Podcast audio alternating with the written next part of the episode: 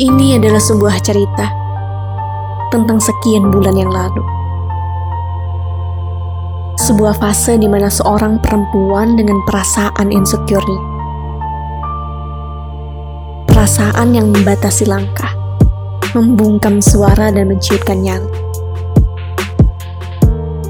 Meskipun dengan sadar, ia tahu bahwa semua ketakutannya tidaklah nyata.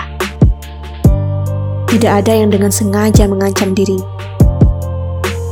Namun anehnya, setiap kali ia mencoba melangkah, ia berusaha untuk menjadi sama dengan orang lain.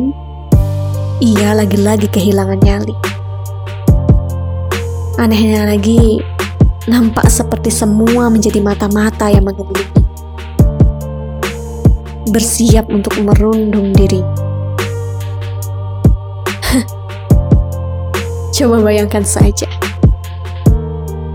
betapa lelah menjadi dirinya.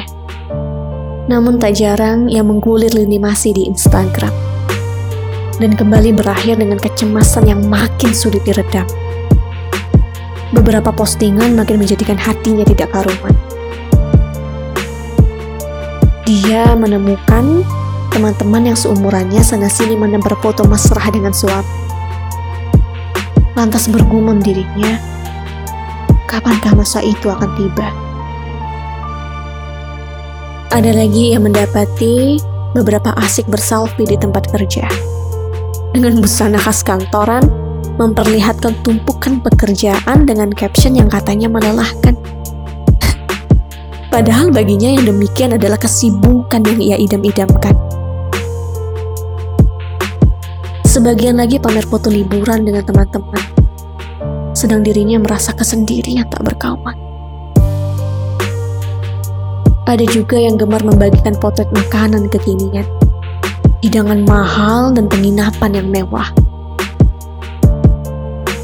Belum lagi kontak WhatsApp yang dipenuhi status teman-teman yang sudah lama menikah. Ibu-ibu muda yang bercerita tentang resep bekal suami dan kelucuan anak-anak bayi mereka. Ku tahu semua ini melelahkan bagi. Diikat oleh perasaan yang dia sendiri tidak mengerti. Diikat oleh perasaan yang dirinya sendiri ingin lekas terbebas.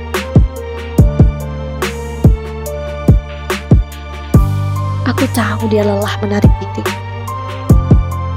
Dia lelah merasa berbeda dari yang merasa dirinya tidak layak. Lelah berusaha untuk menjadi sama namun semua katanya lagi-lagi percuma. Dia lelah mengurung diri. Dia lelah memelihara rasa. Semakin minder semakin kehilangan rasa percaya. Dia bersusah payah berusaha. Namun dia sudah kelelahan. Mengapa tidak ada yang berubah ucapnya? Dia merasa seperti tidak diterima Mengapa aku berbeda? Mengapa tidak seberuntung mereka? Tidak sebahagia orang-orang di luar sana. Lalu aku memutuskan untuk mengajaknya berdiam diri sejenak. Menutup mata dan telinga dari satu sudut arah dan suara. Yang sebenarnya orang-orang pun menyembunyikan lukanya yang berbeda-beda.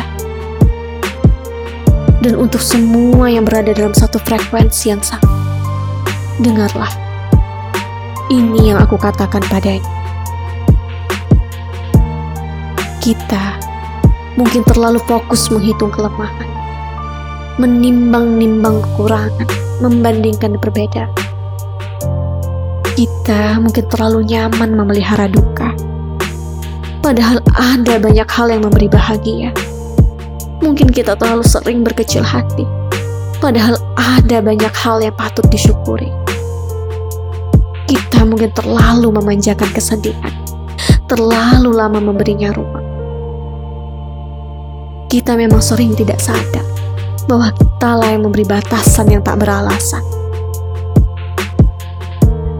Engkau mungkin berulang-ulang menyusun rencana, namun semua percuma lulu lantang. Namun hari ini, jika engkau berputus asa, adakah sesuatu yang berubah dengan sendirinya? Bersediakah dirimu menanggung hal yang sama sepanjang usia?